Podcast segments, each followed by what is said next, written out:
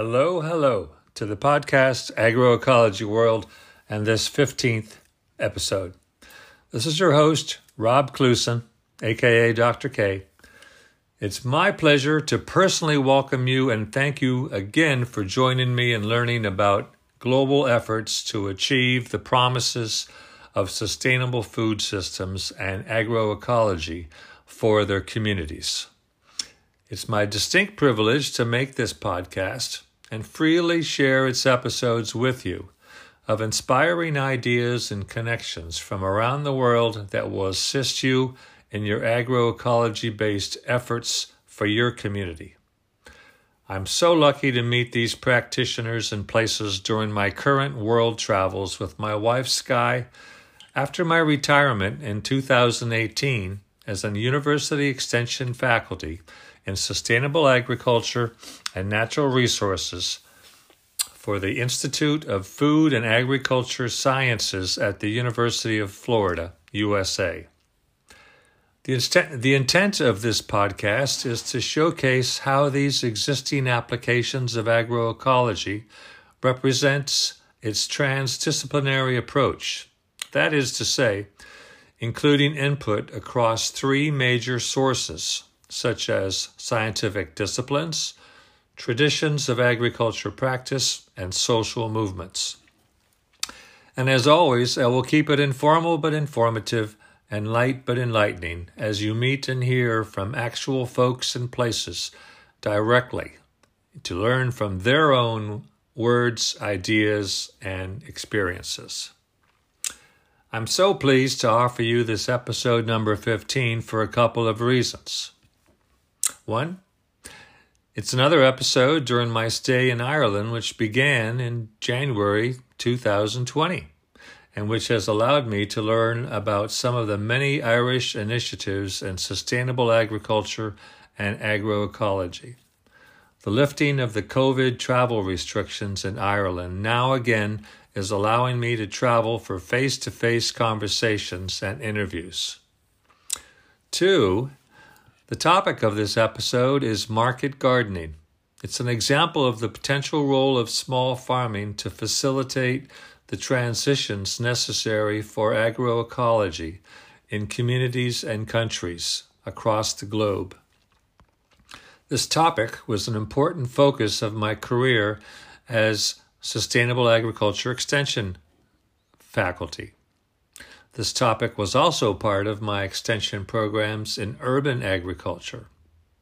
For your information, episodes two and three of this podcast featured urban practitioners in agroecology from down under Australia, which you may also want to listen to if you haven't already done so. For this episode, number 15, I was very fortunate to visit the farmers of the Gnomes Market Garden Farm in Dublin, Ireland. These market gardeners include Martin Matthews and his brothers Ray and Shane, as well as their friend Jason McGuire. I met these young lads at a farmer's market in the Glasnevin neighborhood of Dublin, where I bought and later enjoyed eating produce that they had grown. I know that you will find my interview with them very informative. Before we get to the interview, though, I want to share the following background information on today's topic of market gardening for the purpose of adding some content and food for thought to the messages of this interview. Market gardening can be defined as the commercial production of vegetables, fruits, flowers, and other plants on a scale larger than a home garden, yet small enough that many of the principles of gardening are applicable. The goal, as with all farm enterprises, is to run the operation as a business and to make a profit. Market gardening is often oriented towards local markets, although production for shipping to some more distant markets is also a possibility. Market garden farms are serving increasingly a pivotal role worldwide for transitions in agroecological approaches to sustainable food systems development. They offer solutions to the recognition that many of the current food production systems are not sustainable and are leading to negative on site and off site impacts. Examples of the multifunctional benefits of market gardening include the following. They can offer a way to keep producing food sustainably, economically, ecologically, and socially for ever increasing populations by building on the fact that already 70% of the world's food supply is done by small farmers.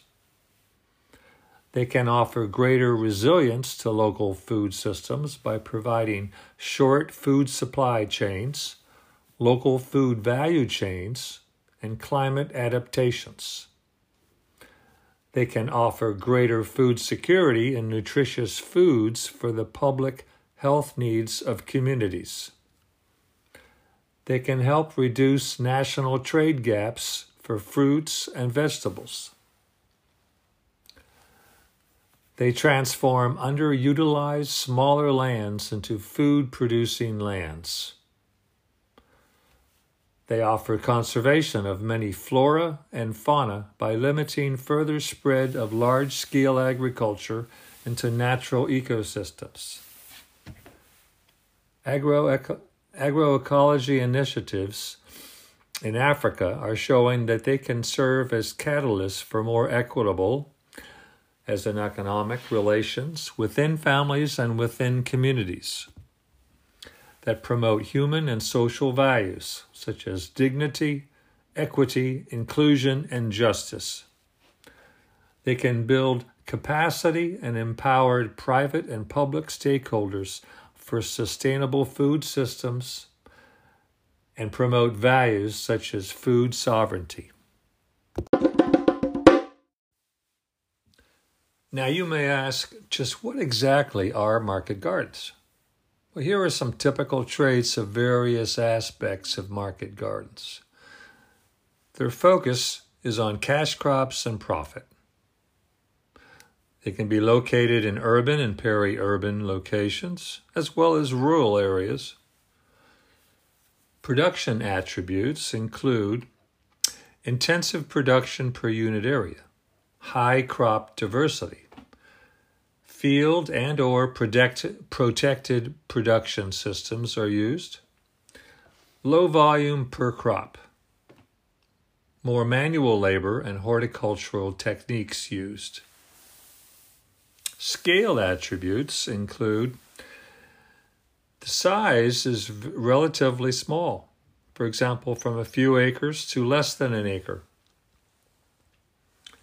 Spatially, they're located close to their customer base. And the length of the growing season is long. That is, it includes the local growing season, but also some of the off season. Marketing attributes include market gardens are generally distinguished by their direct to consumer sales at outlets like farm stands, farmers markets, community supported agriculture, social enterprises, restaurants, and independent produce stores. There are advantages by market gardening, such as they have lower barriers and capital costs to get started for beginning farmers and or communities and or collectives agroecology based projects in developing countries are demonstrating that market garden startups provide greater access for women to enter and gain credit, and for new economic relationships and power balances between men and women. There's more opportunity for experimentation. For example, crop diversity, agro ecological production systems like agroforestry, intercropping, soil and water conservation, use of seeds of short cycle and adapted local varieties. More so than other kinds of farming. Their small size requires less labor. Typically, the owners can manage the harvest without hiring outside laborers. Despite their small scale, profit margins can be higher because, unlike larger farms one doesn't have to factor in a mortgage on more land or loans on bigger equipment for production. At the same time, there are many challenges of market gardening, such as their small size presents overall limits to production. Their diverse production systems require greater diligence and planning to maintain timing and continuity of production for a year long income stream. Greater attention and logistics are required to meet the demands of simultaneous different direct markets. You may have heard some synonyms for market gardens. Sometimes they're referred to as a truck farm, a backyard farm, a hobby farm, a spin farm, or a micro farm. You may have already heard the term market gardening because there are many different incentives for the growing trend of market garden startups in both developed and developing countries. Here's a, some examples of why this is so. Desire for a pleasant economic livelihood and independence by entering into agriculture as a profession, especially for the youth and for beginning farmers. It can be a response by established medium scale producers to policy based reductions in their labor markets. For example, the impacts of Brexit in the United Kingdom. There's increasing awareness of urgent sustainability priorities related to food systems. For example, reducing food waste, food carbon footprints, and the negative impacts of industrial agriculture, addressing community food insecurity, addressing resilient food economies, as well as engaging in climate action through sustainable food production. There's recognition that 70% of the world's food is produced on small scale family farms. Lifestyle choices and changes are common or becoming more common in developed countries that lead people to think about gaining entry into agriculture. There's renewed social efforts in community development and connections. There's increasing health consciousness of food consumers.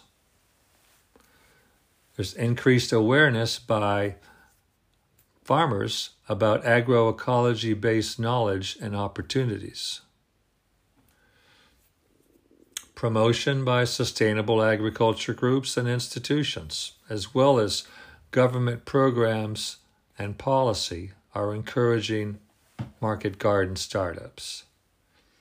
Finally, there's increased publicity and resources in the popular press and on social media. As I prepared for this interview in the fall of 2021, the world is very much still in the grips of the COVID 19 pandemic, albeit at different levels of intensity and urgency among countries. The range of tragic impacts have part- particularly generated a range of analyses and policy responses, including looking at the role of food systems. For example, food insecurity was increased for segments of the general public especially urban communities, who suffered disruptions of their food systems that depend on long food supply chains. In addition, from the medical analysis of, law, of loss of human life and of long term human health recovery impacts, patient vulnerability to COVID for a significant percentage of people has been shown linked to unhealthy diets and unhealthy preconditions resulting from overconsumption of highly processed foods in contrast to fresh foods, and unhealthy lifestyles and environments, as well as malnutrition from poverty issues. This episode explores the idea that the continued rise of market garden small scale agriculture will be part of the necessary transformations of our food systems in these trying times.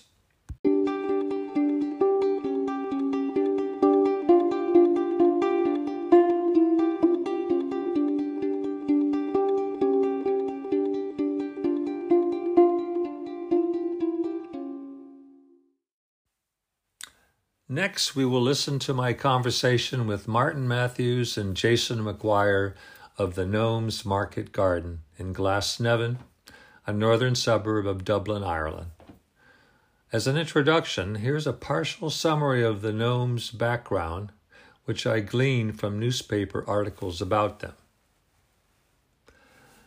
The Gnome Market Garden is located on about a quarter of an acre on the campus of Dublin City University. It was started in 2018 to 2019 and is located on the former site of a community garden which had been left idle.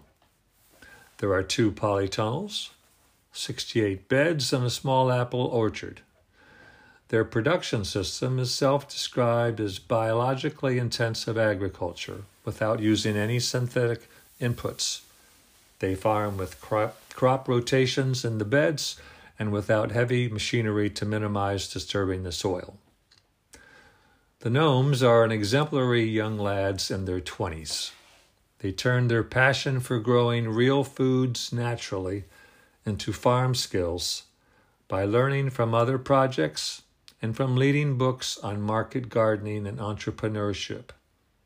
For example, authors such as Eliot Coleman, Jean Martin Fortier, Curtis Stone, and Richard Perkins.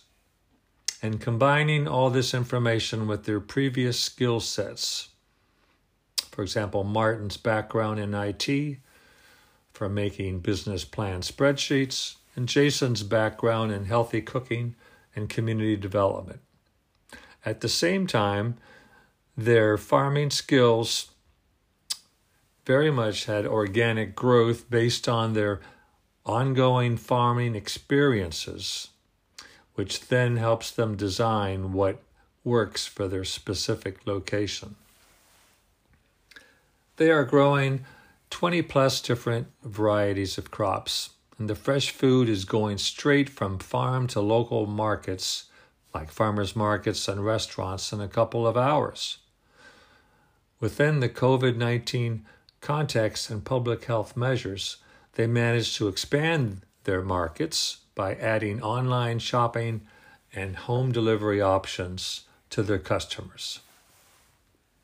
The Gnome market gardeners view themselves very much as part of the efforts of reinventing the role of local food producers for reconnecting local communities. They espouse to be role models to others to use similar small spaces for community ties with community, sustainable food production, even in urban areas where space can be in very short supply. The gnomes are very much part of the vanguard of a growing small scale sustainable ag movement in Ireland that includes the Rural Market Garden Education Centre of Jim Cronin in County Clare and the Small Farmers Network of the Irish Organic Association. This interview took place at the end of September 2021 when I visited the Gnomes Market Garden as part of our travels to Dublin after the lifting of COVID travel restrictions in Ireland.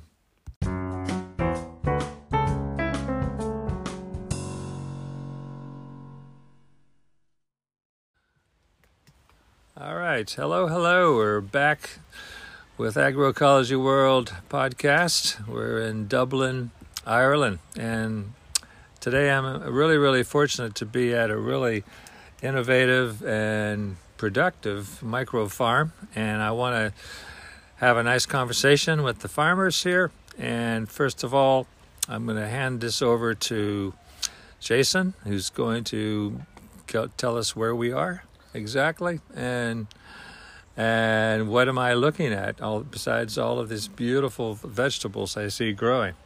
Yeah. Okay. Well, Jason is that other handsome guy over there. I'm Martin, And uh, it's a pleasure to have you down, Robert, and it's a pleasure to meet you. Um, thanks for coming down and you know taking the time to look around. It's um, we're always interested in having high caliber guests down, and you know we really appreciate appreciate your time. Um, what was your, your question again? Sorry. Well, just uh, help the audience understand where are we and what is around us. What's the you know environment that you're farming in? Yeah, so we are more or less centrally in Dublin here. So we got started under the canopy of a university on some kind of unemployment program about six years ago. We've got houses all around us. It's like 1.6 acres nestled in the middle of a kind of urban, semi-urban area. So it's you know it's pretty as urban as you're going to get. Is this yours, Jay? No. Welcome, Joe. Welcome to the podcast. Oh, the podcast. Oh, sorry about that. No worries, no Sorry worries. It's spontaneous. Yeah, he's going to do a lot of editing. What, you're going to do a bit of work as well while you're here? Uh, Oh, you fair bet. play to you. You bet. Fair play to you. You look a fit man. So yeah, we're we're more or less in the centre of Dublin here. We've got access to Dublin town. We've got access to surrounding areas. We're in North Dublin, and uh, yeah, it's it's a bit of slice of paradise here. It- it's a good good spot. I've read one account of how you, you and your brothers and uh, and your associates got started. I think that would be of interest to understand kind of the background and skills that your team brought yeah. together, and then uh, what additional skills you learned right off you needed to do. You know to, that uh, you can. I'm sure you all came to this project with a lot of passion. Yeah, and then As, and then as soon as you got started, you realized I need some skills to complement my passion. yeah, that's a good way of putting it. yeah, yeah. So uh, you know, kind of give us a flavor of some of those beginning days and and, and how how you sorted things out. Yeah, absolutely. So there's there's four of us in total working in the garden, and we all have our own story. But I'll give you the best background as I can. So initially, six years ago, I was finishing up in college. I was an IT student, and I finished my course. Um, Jason, my uh, longtime friend, he was already working down here a year. He had just finished up a course with, with working with uh, youth in the community.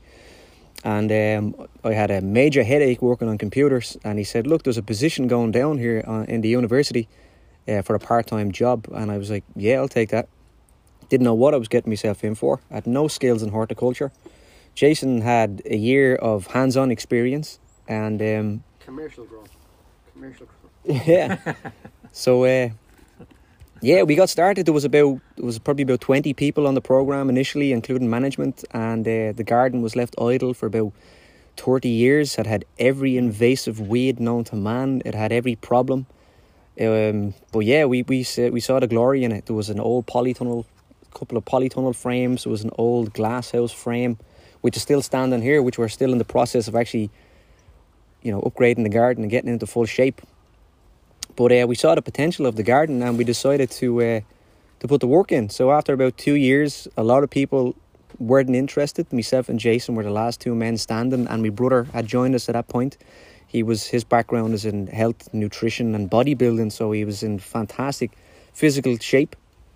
So between the three of us, we got started early on. That was about four years ago. We had to remove thirty tons of shale by hand. We had a wheelbarrow with no air in the wheel.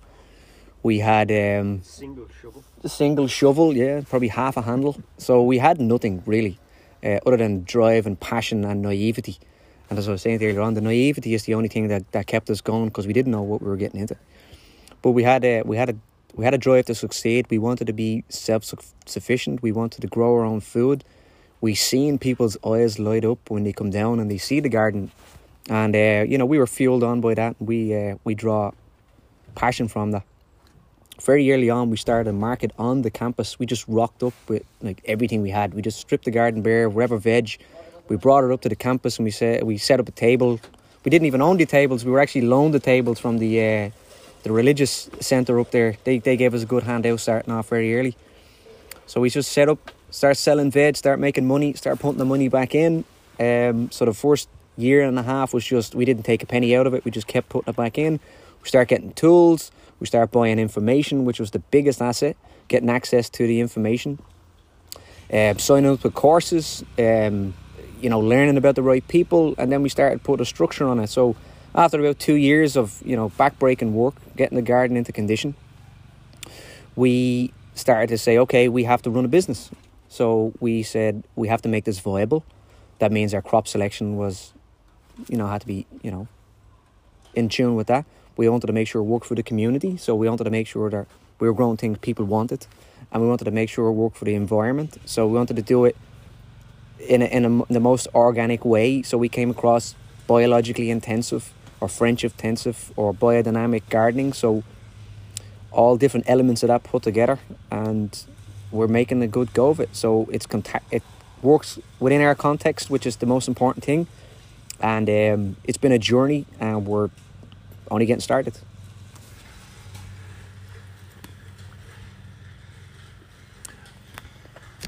Okay, now your background basically, you guys grew up in Dublin, right? You're urban, Yeah, we grew urban lads.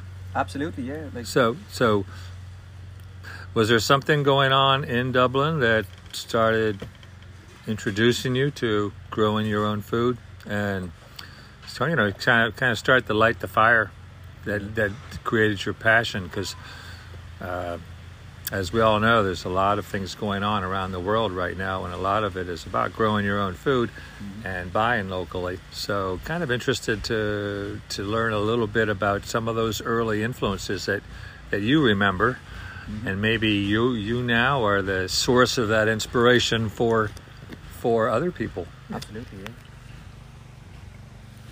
That's a good question, and I often think about that. Um, what actually gets you started? Like, who introduced you? And for me, it was I pay attention to what's going on in the world. I, I pay attention to what's going on in the US, the UK, Europe, and um, there's a lot of moves against centralization. Sorry, towards centralization.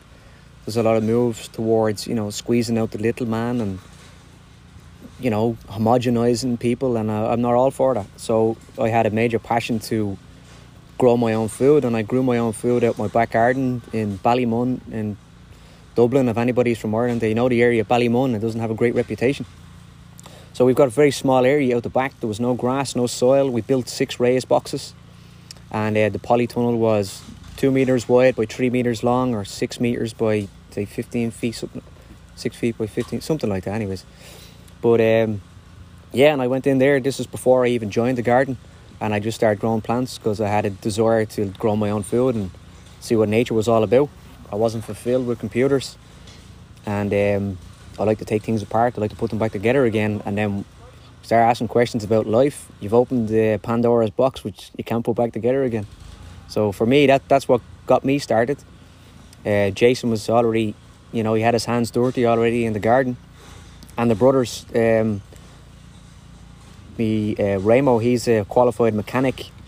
Very similar kind of story to me. He was in a technical background and he wanted to be live more harmonious, I guess, and freer and that kind of setup. And the youngest guy, Shane, he's uh, he was always that way inclined. He looked to health and nutrition, and you know, our our, our family is really goes against the grain. You know, we were kind of raised that way. Um, my father, he he raised us that way as well, instilled a strong sense of independence in us, and uh, yeah, old school values. It sounds so familiar. You know, a lot of the uh, students that I had in some of my classes came from identical backgrounds. Didn't really have a connection to a farm, farming tradition, but it just uh, made made sense. Made more and more sense. The more the more you, if you pay attention to what's going on around the world, and you start learning, okay, here's a piece of information about health, about what I'm putting in my mouth. All right, that's good. That feeds my brain. What about the rest of my body?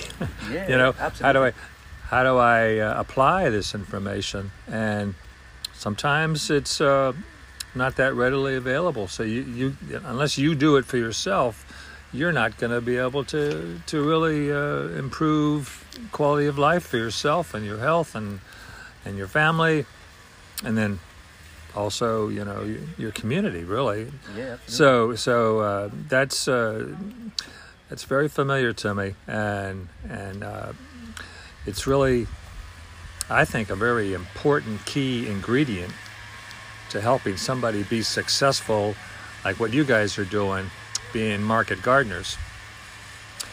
Do you like to call yourself market gardeners, or you, Yeah. you are you uh, urban farmers? Uh, what do you what do you like to call yourself? Well, we're urban because we're in an urban context. If we were rural, we'd be in a rural context. yeah, You know, so yeah, yeah, market farmers I think is a good term. You know, because you're growing the veg and you're selling the veg. yeah, You know, yeah. so that more or less covers it. Yeah, yeah. Which reminds me, uh, we haven't told everyone the name that you guys chose for your farm. And how that came about. Is there a little story that goes along Yeah, so our group, we call our, it's a group name, so we're called the Gnomes. We started off early called the Garden Gnomes. And before we even decided to run a business, we could, that's, we could push that, stop the, we'll stop that for a second. Yeah. Take two. Back to the gnomes. Okay. yeah, so the name, uh, the Gnomes, or Garden Gnomes as we were called very early on, we, like before we even decided to run a business, we were down here just, you know, being mischievous little creatures like the gnomes are. So we had a friend of ours, um, Lee, or uh, Zaowen Lee, he was a Chinese student studying um, software development. So he was looking for a way to just kind of get out of the office, you know, and come down and get a bit of fresh air. So we became really good friends. We started making little funny videos. We only done two or three, but uh, between us, we said, "Look, ah, we're like gnomes, you know, so we're having a bit of fun here, bit of crack." And um, we just decided to carry that name forward. We're just going to call ourselves the Gnomes. So that's the group. I think you ought to keep it. It's it's it's uh, Yeah. it's uh, you know more than an identity. It's something that uh, people will remember. Yeah, So- it seems to work. So Yeah, yeah, I'm not gonna argue with it. You know, Yeah. we, we kind of just rolled with it. Yeah. Well, on a personal note, since I've been in Ireland, I've been I was introduced to fairy doors. So where I'm living now in Westport, I'll go to this one store that sells Irish-made little fairy doors. They're not too expensive, maybe five euro or something like that. And I'll go around Westport and put them around trees. They're shrunken children. yes. So uh, I don't know. It's a it's a fascinating aspect of Ireland, the, the mythology Yeah. and everything. Yeah, you could you could do a separate podcast on that alone. Yeah. Um, there's a, a, a good friend of mine who uh, who actually started as a customer on the um. What do you call it? Yeah, so he, he- started as a customer on the stall, and he turns out that he was a filmographer for the BBC or and, and RTE, and he sent me on a documentary he done, um, I'd say early two thousands, and it was about uh, people moving to Donegal, you know, up the north there, and there was a there was a French story, there was an American story, there was I think and a German story, and and they documented each of their journeys coming over and, and what they were getting into. So they kind of wanted to get out of the rat race that they were in. Bought a bit of land up in Donegal, and uh, yeah, the, the mythology behind it. There was one woman who was claiming to speak to uh, sprites and fairies and stuff in the woods, and she was writing a book. That was actually the uh, the US lady, and then there was a German couple there that were, were raising animals, and then the uh, the other guy, um, his story was yeah quite interesting. So yeah, it was a it was a good one. Yeah. But the mythology, it's a it's a huge conversation. Yeah. And personally, I also think it's still relevant to this day. I mean, especially if you, you know, we're talking about nature, you know, biodiversity. Well, why can't you have a personal relationship with the biodiversity that mm-hmm. you're conserving and enhancing on your farm? You know, all that brings in your linking, you know, your inner core uh, spirituality as well. Call them fairies or or what what what what what what have you, but uh, it, it adds to the joy of farming. Yeah, that op- that opens the door to a big question, and uh, a lot of people they think they're separate to the environment. You know, humans are bad for the environment. Humans are detrimental to the environment. And um, we need to consider that we're actually a part of the environment. We are, you know, we we're, we we have the ability to create or destroy, you know. And if you put yourself in a in a, you know, an abundance mindset, you put yourself in a position to create, well, then you can create anything, you know. And people have a lot of power as an individual. They can make big changes, and just like we're showing here, you know, we're we're growing food, and it doesn't have to be a farming basis. It could be anything. But at the end of the day, if we have, if we carry, you know, nature around with us, we carry the ability to create inside us. Well, then, you know, you live a much more beneficial life. You don't have to be separate from the environment. We're all a part of it. Yeah, yeah. And uh, that sense of holism can also be bigger than your farm, too. So, really curious to uh, hear about you and your your fellow farmers' uh, hopes of linking with the community and how how uh, how what you're doing can have an extension out. Who knows? You may you may be the inspiration for the next farmers uh, uh, that are that are coming around Dublin. That's uh, that's a fantastic question because that's ex- that's exactly where we are in our journey, personally and professionally. Like I was explaining earlier on, what we were doing down here, we were monkey see, monkey do. We were transplanting crops, we were direct seeding according to specifications, and we were getting results. But until we started to understand the practices that we're doing, and until we had a deep knowledge of what we're doing, and that takes years. There's a huge curve there we can take it to the next level now. We can say, okay, we understand what we're doing. It's knowledge based now. It's not just monkey see, monkey do. So we want to share that with the community because when you get into this game, it's you start off like, okay, I want to be self sufficient. It's kind of a it's a, a little bit of selfishness in it, and that's that's not necessarily a bad thing. But then you start to understand that okay, we are all connected. There is there's a there's a massive door you go through, and you're like, we need to share this information. You know, it's like not only a moral obligation, but you want to share it. You, you change, your heart changes, your your mind changes, and you have a different outlook on life. You've got, you know, you've you've got the drive, you've got the passion. It all starts to grow. All these things are, you know, untrained muscles. You know, you got to put them into use. And once you go down that line, you get to a point where, okay, I've got. I've got myself built, as they say. I've got my temple built. I know what I'm doing. I feel good. I'm eating well. I'm, I'm drinking plenty of water. I'm sleeping okay i'm looking after my family my family's good and then you say okay my community's the next step because you just want to keep expanding out you want to keep offering that out and that's that's a level of awareness so on a on a practical level we want to have more visitors down we want to start running training courses but we also want to do it in such a way that okay here's here's something that you can do here's here's how you do it financially speaking here's how you do it you know uh, with the environment in mind. Here's how you do it holistically, you know. And we're not experts at this, but we are taking everything into account um, because they're all relevant. Um, yeah, we want to share it. We want to get more people involved, and we're only at that stage now. And it's very, very encouraging what I'm learning about in in Europe that uh,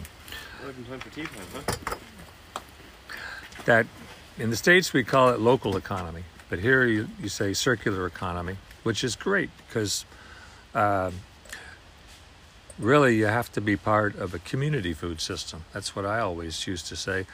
Food system's great, but the concept of food system, but unfortunately, the modern concept now means you can get apples from Chile, and they call that a food system. It's a global food system. Well, that's not really sustainable. What you need to do is to, uh, Five, you two, uh, yeah. sorry. No, go. It's okay. it's all Hey, right. do you hand? Ask the lads around there; they'll put you to work.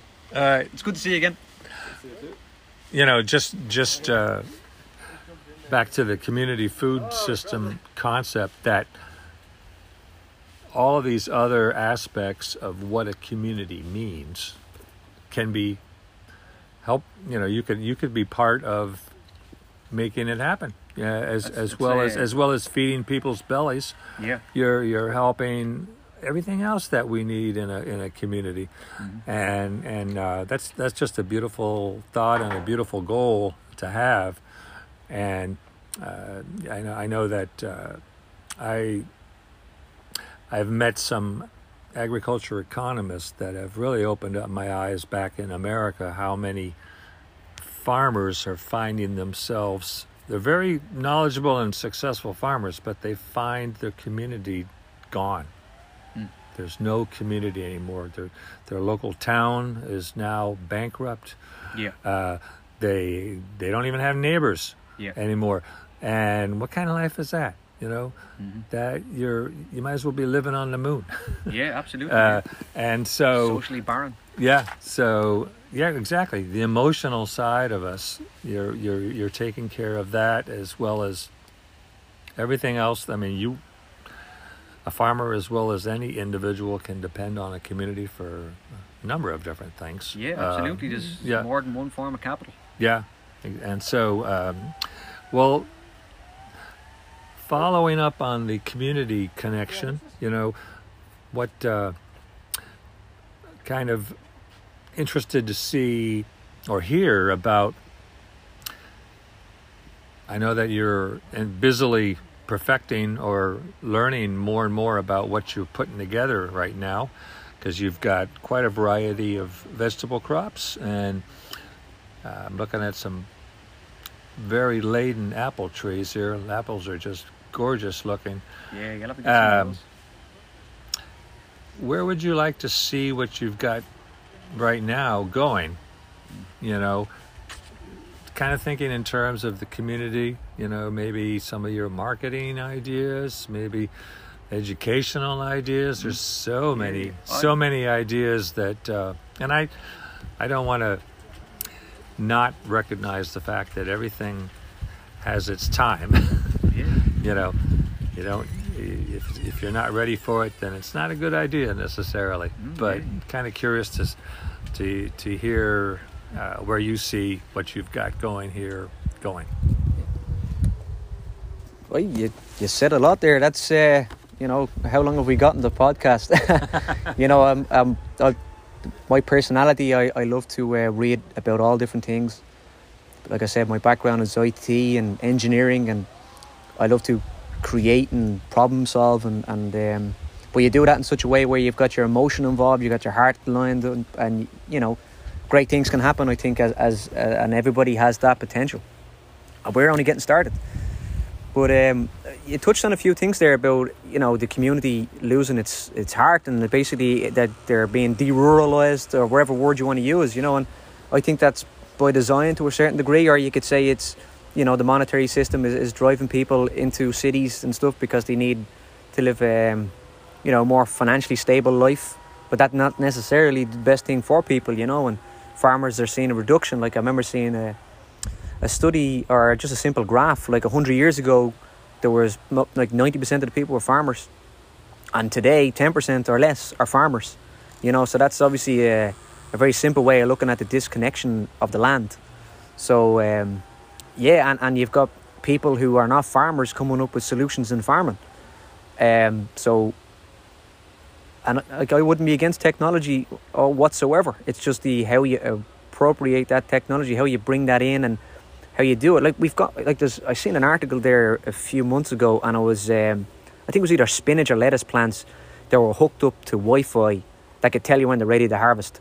You know, so that was a genetically modified crop that could basically bio indicate when it was ready to harvest. Now, don't, you don't need to be a genius to say that's probably not a good idea to be genetically modifying food because like how long have we, we don't know the long term implications of these, you know, and that alone should put the brakes on something. When we've already got such a vast array of varieties and we've got breeding techniques, we've got skills there, we've got fantastic genetics which are natural and then can be bred and, and to, into performance varieties, and we already have these things. We just need the, the, the you know the better application for them. And the climate situation, they say, okay, that's an energy problem, you know, so that's what he's trying to say. You're kind of limited. You're kind of you're creating all these different things. Well, there's so many different forms of energy. You know, you just need to be creative on a farm. Now I know people are limited by finances and, and stuff like that. Like the conversation around it is massive. There's different ways of, of generating energy. There's there's there's new forms of technology there, and you know the it's it's an energy cartel at the end of the day. As far as I'm concerned, there's there's different things there that could be brought to the market which haven't been, and um, yeah. So if if you're in the alternative space then keep educating, keep learning. I suppose specifically for us, um, how we're going to continue to evolve and continue going forward is we have to adapt to what's going on. We see what's going on in the world. We we have to kind of bend at will because we don't have the resources to create our own system yet, but we're working towards it. So, in terms of marketing, we have to understand the type of people that want our produce, and that's uh, people that want fresh local food, uh, generally women. Um, but that's changing, I guess, now because of everything that's going on. People want to know what's in their food, where it's coming from. They want to know who grew it. They want to know about the varieties. They they want new recipes. Uh, they like to eat seasonally. All these things are important, and um, we offer that. You know, we're, we're we offer that because we've lived the whole season, we've we're grown the whole season, and uh, yeah, people like our take on things. They like our spin, and they like our recipes, and they like talking to us. So, yeah, it's it's get the ball rolling. If if anybody's interested in getting into farming, like you know, find a good mentor or do your do your background information, do your research, and uh, but first and foremost, get started. Um, who knows what ideas you'll come up with yourself? Yeah, that's it's it's very encouraging to hear that you that you have that perspective. Um, now, one of the things that I also like to do is talk about what you see as maybe obstacles for some of your hopes in the future. Some of the themes I've covered in other episodes, which are other ways of helping folks like yourself our food policy councils, uh, even uh, some places that are printing their own money to uh, support the investment to help local farmers get started when banks don't even loan anymore to people that want to start in agriculture. They they have you know as far as our concerned, it's it's not going to make enough profit for them. So so uh, subsidies and yeah so you. you know here in Dublin and area and Ireland in general, things that you've learned. Uh, I know you mentioned some of the trends, and the consumers are working the way that that are encouraging you to continue what you're doing. Uh, maybe uh, just a little bit of uh, words of caution about what you see uh, that may that may uh, slow down as much as you'd like to see happen. That maybe the rest of the community can act upon to help you you from your your perspective accomplish everything that you're hoping to accomplish. Mm. You know, because it's. Uh, it's one of the things about community food systems. Then the consumers, you know, like in slow food movement, they talk, they call the consumer a co-producer. So, so even though you're not growing anything, the fact that you're willing to spend your money, you are making that producer justify why he's working so hard doing what Yeah, they're doing. absolutely, you know? Uh, and and uh, And motivates a person and that? and that organization builds that coherence Yeah. To form that unit or uh, you know identity that you know you're you're you know they have a label and everything that they're they're looking to support people that that follow those principles. Is that something that uh, you know even certifications or any kind of things is that something that in your opinion are a path you want to go down or are there other ideas that you have learned about that you'd like to see happen to help you out in the future Have a good day, lads. Okay. Yeah, you touched on um, you touched on a few things there. How how do people get in to farming when you know the access to um, resources, essentially financial resources, is, is difficult, um, and how you make how you create a resilient uh, network, and that's that's one of the most difficult things I think because it's while you're still learning to farm, especially we're only uh, first generation farmers you also have to think about selling the produce because you're not going to remain in business very long and you got to be very adaptable very quickly so eh, and, and anybody can do that you just have to be willing to do the in, introspective work and be willing to do the uncomfortable action and be willing to put yourself in uncompromising positions and you know, and it, it takes it takes a bit of work. It takes a bit of time, but you know, just because it's uncomfortable doesn't mean it, it doesn't work out. But um, there's a few different ways to get into farming. Like microgreens is is one that people can get into very quickly. Takes very little uh, investment, and you can grow your business from there. Um, and you can work out a subscription model and all of that. The marketing side is um, is a different ball game, and we're still learning to be as effective as we can. But I think we've got a good kind of run and start at it. I think the best way to build that network is to have an individual that takes the responsibility for their business and um, that makes sure that, that it's running on all cylinders. You know, you know what you're doing, you know what you're selling, you know who you're selling it to, you know what products you're producing, you know how to produce them. You know, all these questions are very deep questions, and you got to understand all the nuances for each of those crops, and you want to bring quality. The proof is in the pudding. People respond to that. They respond to quality. They respond to people making a difference, making a change. You know, I used to believe that if you build it, they will come, but if you do, only some will come, and only then they've no reason to stick around. So how do you make them stick around? Glue. so you have to build viability. You have to build confidence. You have to build resilience. You have to make sure people know what they're getting. You have to listen to your customers. You have to grow what they want. You have to continually communicate. And then you find out, well, then what you're doing is you're, you're a pillar of the community. And um, it's a fundamental shift in the way communities are organising. Um, because in the long term, these are not viable communities. Um, if you want a viable community, you have to make a change. And that's in the farmers' perspective and in the customer's perspective or the the non-farming shareholder, you know, whatever perspective you want to take on it. But it's a fundamental shift and people want it. Whether they understand why they want it is a different story, but you can tell that people want it. The trends are going that way. Um, yeah, you, it, it takes a lot of understanding, and we're basically children at this game um, because it's a huge way, a different way of thinking, and it's a shift. Um, but yeah, it, it, there's there's a there's a vacuum for that. Uh, there's a vacuum for that in the community, and um, yeah, I, I think over time we're going to see more of it. It's it's inevitable. People want access to it, and you just have to have the right system. I hope so too. I hope to be able to come back in the future and and see how your ideas have all come to fruition and uh, and you've been able to grow the way that you hope to. Martin, thanks so much for this time. Really, uh, really, really do appreciate it. Appreciate coming to walk the fields with you too. It's always a soul satisfying experience to do that.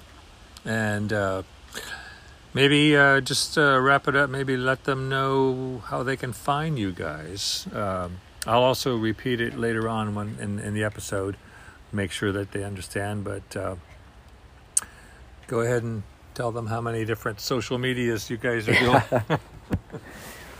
like I said, it's a pleasure to have you down, Robert. Um, you're welcome anytime, and it's always great to make uh, new friends and new connections. But yeah, you can find us. Our website is www.marketgnomes.com. Our Facebook handle is facebook.com forward slash marketgnomes. That's G N O M E S. And then we have our Instagram.com forward slash marketgnomes. And then we're also on Twitter as well. I'm pretty sure the handle on that is marketgnomes as well. But uh, yeah, we're most active on Instagram, Facebook, and our website is going to be continually updated as we learn more about that. And our email is garden.gnomes at outlook.com if anybody's interested in contacting us. okay, I'm sure they will be. Okay, thanks. Yeah, that was good.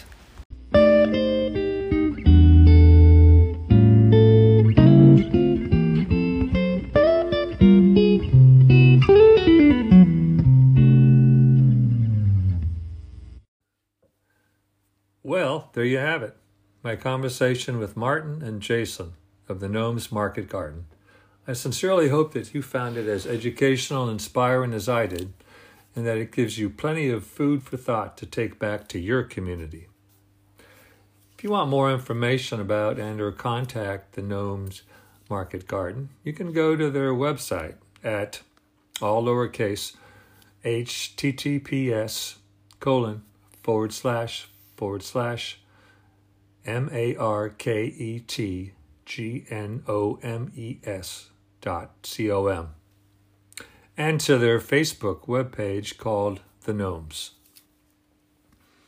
If you want to view a short documentary video of the Gnomes Market Garden, go to, again, all lowercase, https colon forward slash forward slash F I N N R I C H A R D S period C O M forward slash P O R T F O L I O forward slash T H E dash G A R D E N dash G N O M E S. If you want access to online resources on market gardening, I can suggest the following websites. These are all lowercase. From the European Commission, https colon forward slash ec dot europa dot eu forward slash eip forward slash a-g-r-i-c-u-l-t-u-r-e forward slash en forward slash n-e-w-s forward slash I-N-S P-I-R-A-T-I-O-N-A-L dash I-D-E-A-S dash M-A-R-K-E-T dash G-A-R-D-E-N-I-N-G. From the UN Food and Agriculture Organization, https colon forward slash forward slash www.fao.org forward slash plant dash t-r-e-a-t-y forward slash t-o-o-l-s forward slash t-o-o-l-b-o-x dash f-o-r dash S U S T A I N A B L E dash U S E forward slash D E T A I L S forward slash E N forward slash C forward slash one four one five two eight two forward slash.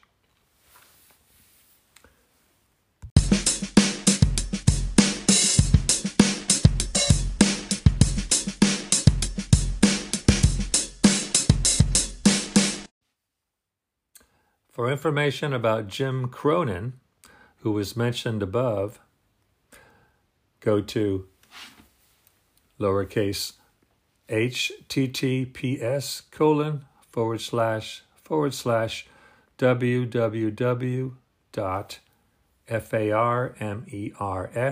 j-o-u-r-n-a-l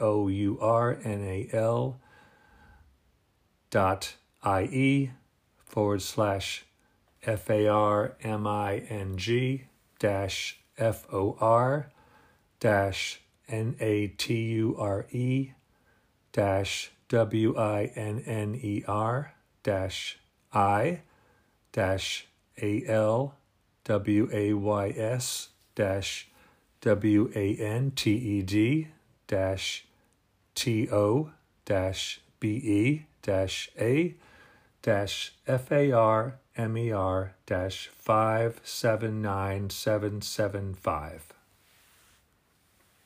For a basic startup guide, go to lowercase https colon forward slash forward slash attra dot ncat dot org forward slash P R O D U C T forward slash M A R K E T dash G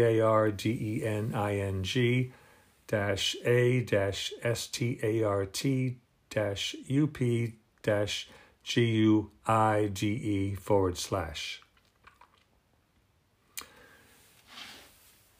There is the Market Gardener Institute, which you can find at lowercase again, https colon forward slash forward slash T H E M A R K E T G A R D E N E R dot C O M.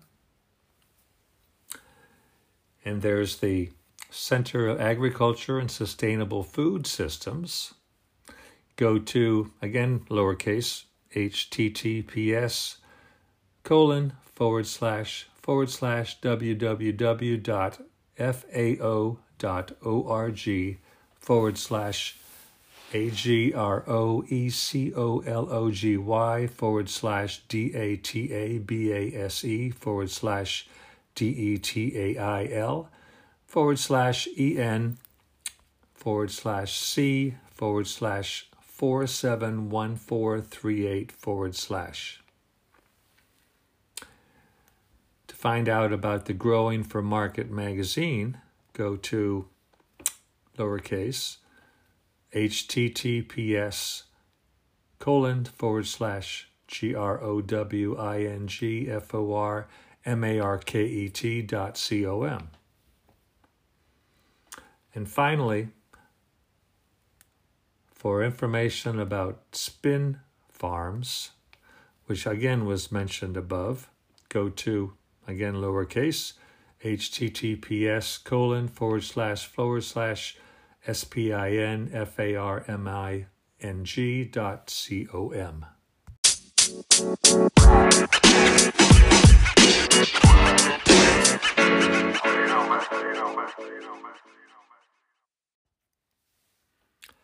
Before we end this episode, I'd like to remind you that you can now visit my website for the podcast Agroecology World at lowercase http colon forward slash forward slash a g r o e c o l o g y w o r l d dot w o r d p r e s s dot c o m as well as its Facebook website where I provide free online educational materials for your community projects in agroecology.